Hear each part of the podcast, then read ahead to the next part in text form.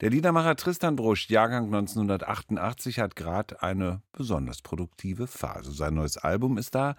Es heißt Am Wahn und am Berliner Ensemble hat er als Komponist fürs Theater debütiert mit Musik zu Georg Büchners Drama Wojzeck gute Gründe, Tristan Brusch einzuladen. Das Gespräch mit ihm habe ich bereits vor einigen Tagen geführt. Und ich habe Tristan Brusch als erstes darauf angesprochen, dass er ja nun mal nicht der allererste ist, der Musik zu Wojciech komponiert hat. Alban Berg war lange vor ihm.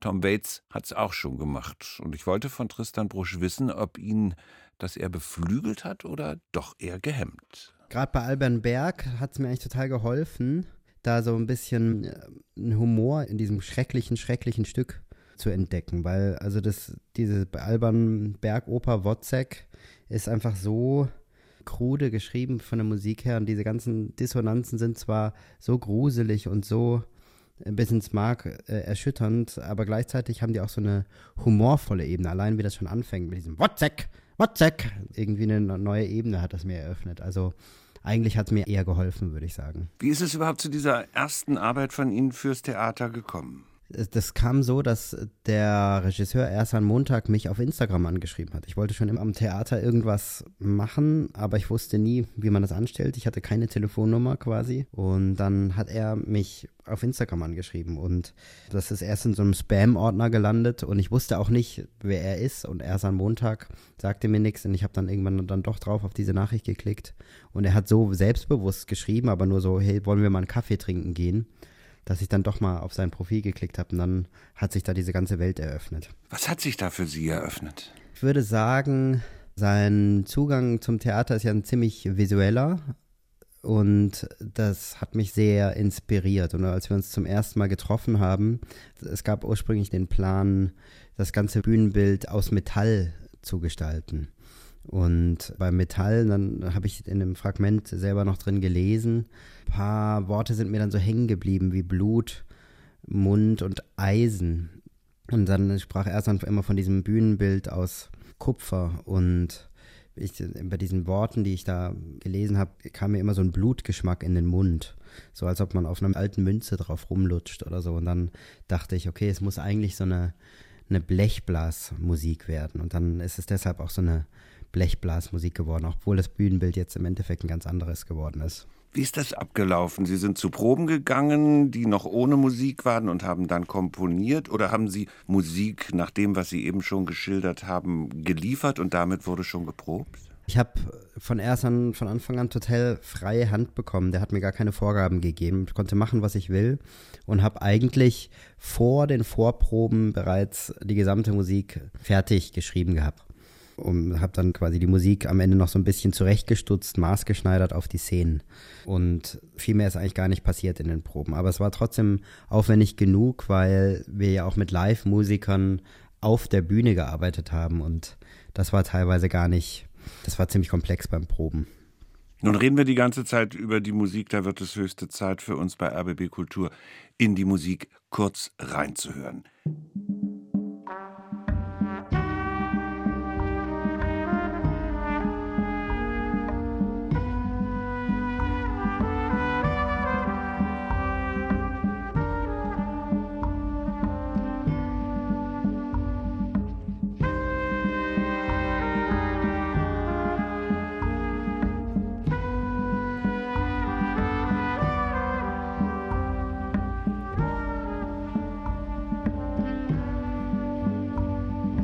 Zeug hat keine Tugend. Er ist kein tugendhafter Mensch, ist nur Fleisch und Blut. Wenn ich am Fenster lieg, wenn es geregnet hat, ich den weißen Strümpfchen nach.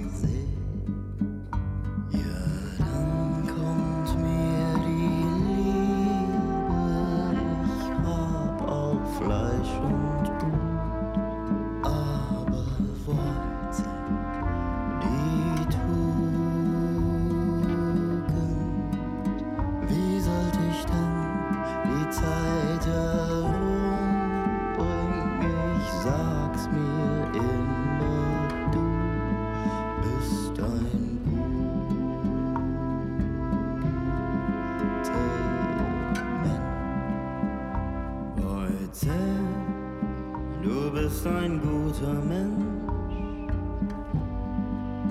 Aber du denkst zu viel, siehst immer so hetzig aus.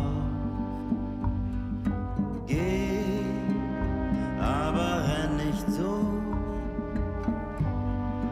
Langsam, langsam, die Straße da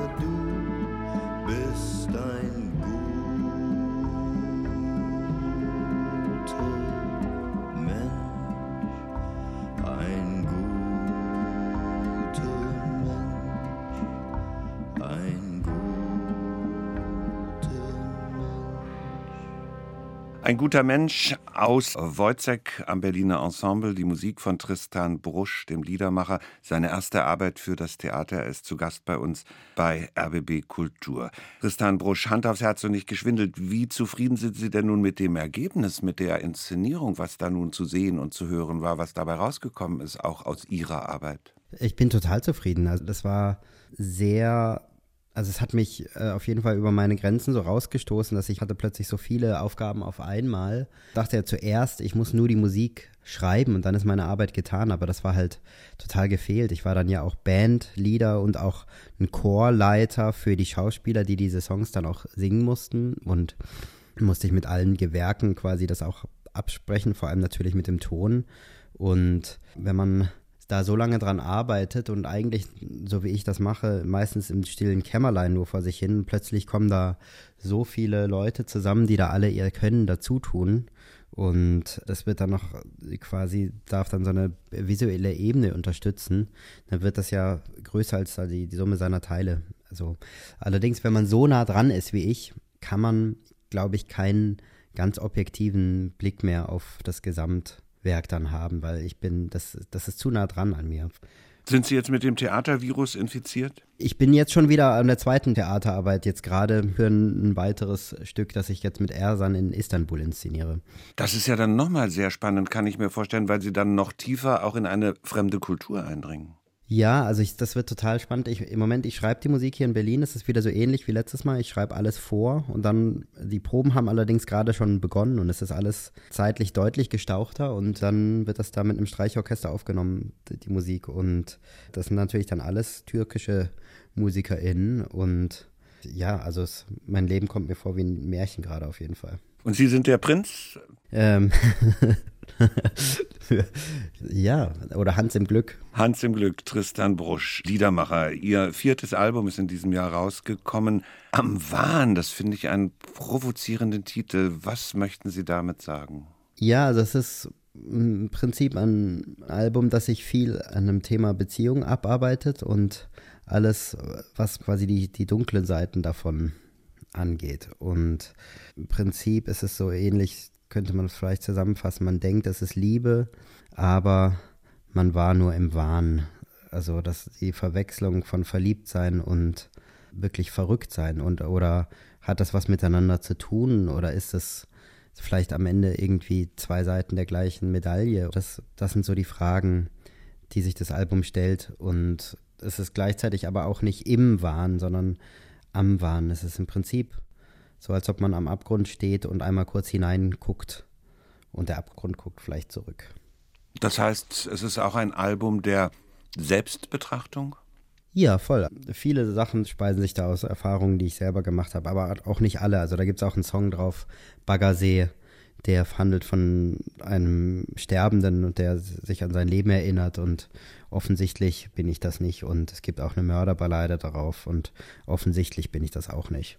Das ist interessant, dass Sie Baggersee erwähnen. Den haben wir in der Redaktion nämlich wiederum gewählt, um ihn nach dem Gespräch mit Ihnen zu senden. Ich finde das einen sehr berührenden Titel und habe mich gefragt, Sie sind Jahrgang 1988. Woher nehmen Sie die Erfahrung, sich mit dem Thema Todsterben so intensiv auseinandersetzen zu können? Ich habe mich als Kind schon eigentlich vollständig erwachsen gefühlt und habe das Thema Tod irgendwie immer faszinierend gefunden. Es war immer irgendwie ein Teil meines Lebens. Einerseits aus dem reinen Interesse raus, aber andererseits habe ich auch nahe Menschen in meinem Leben schon verloren.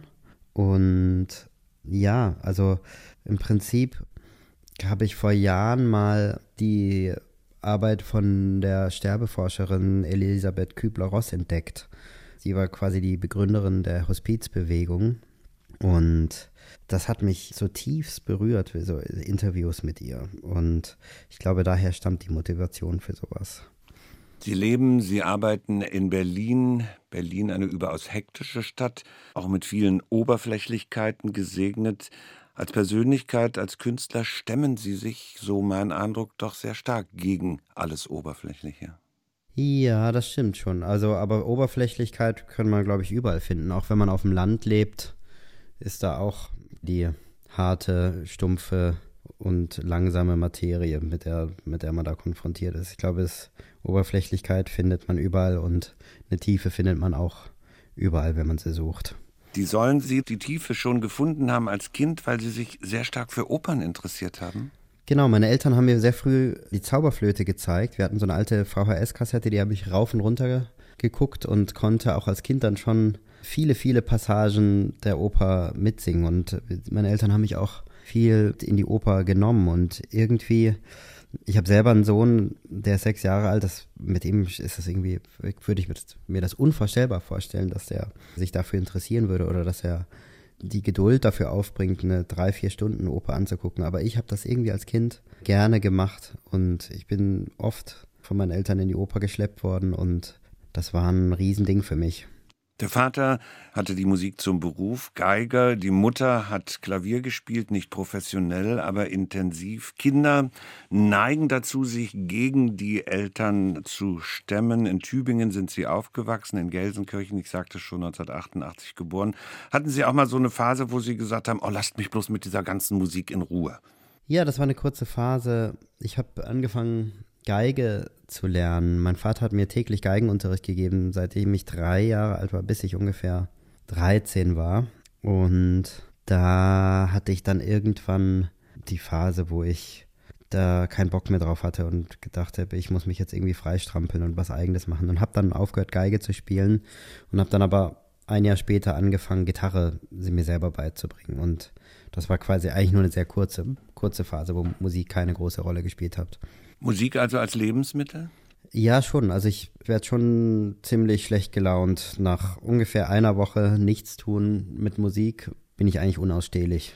Eine Rezensentin hat einmal geschrieben, was ihren Stil angeht, ich zitiere, das sei emotionsgeladen, detailverliebt Trash-Pop und vor allem lobte sie die Balance zwischen Enthusiasmus und Erschrecken, Extravaganz und Experiment. Heften Sie sich das an und sagen toll oder sagen Sie, ach, so eine Schubladen, solche Etiketten? Ja, eher zweiteres. Also das ist ja, man braucht ja immer irgendwie eine Überschrift, um die Leute das ranzuholen. Ne? Irgendwie, dass die Leute sich interessieren, das ist gar nicht so einfach. Aber es ist mir eigentlich kein, auf eine Art ist es mir schon zuwider. Vor allem, wenn dann so Überschriften, die sich irgendjemand mal ausgedacht hat, einem dann so jahrelang nachhängen. Also dieser Begriff Trash Pop hat sich vielleicht auf das erste Album bezogen. Da habe ich ganz viele so Jahrmarkt-Sounds verwendet und habe noch mehr mit Synthesizern gearbeitet. Das mache ich inzwischen gar nicht mehr so sehr. Und deshalb stimmt das eigentlich auch nicht mehr so sehr. Jetzt im Moment, also jetzt ja das aktuellste Album ist eigentlich Bläser und eine Jazz-Kombo zusammen und das hat mit Trash-Pop für mich gar nichts mehr zu tun, aber trotzdem hängt einem das dann noch so nach. Der Liedermacher Tristan Brusch am Berliner Ensemble zu sehen.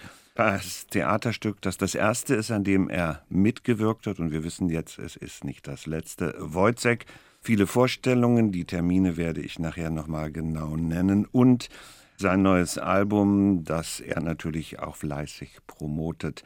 Am Wahn, da gibt es auch demnächst noch in Berlin sogar einen spannenden Termin, den ich natürlich auch noch verraten werde gleich, aber ich habe es schon angekündigt, hören wir einen seiner Songs am Baggersee. Zum Abschluss von mir an Sie die Frage, und damit gehe ich nochmal auf Wojcek zurück. Wojcek, das ist eine Figur, ein Mensch, der sich sucht, der sich nicht wirklich findet, der aus Verzweiflung Kraft zieht, diese Kraft aber nicht bündeln kann. Ist bei Ihnen Musik, ist Kunst das Entscheidende, um anders als Wojcek weiterzukommen, höher zu kommen? Ich bin total dankbar, das mitbekommen zu haben von meinen Eltern, die Liebe zur Musik, weil es ist so unglaublich selbstwirksam. Also selbst wenn sich niemand mehr ab heute für meine Musik interessieren würde, könnte ich immer noch ein Lied schreiben und wäre danach am Ende des Tages glücklich darüber und hätte das Gefühl, was geschafft zu haben. Dazu brauche ich gar nichts, nur mich selbst. Und das ist eine Situation, die ich total als privilegiert empfinde.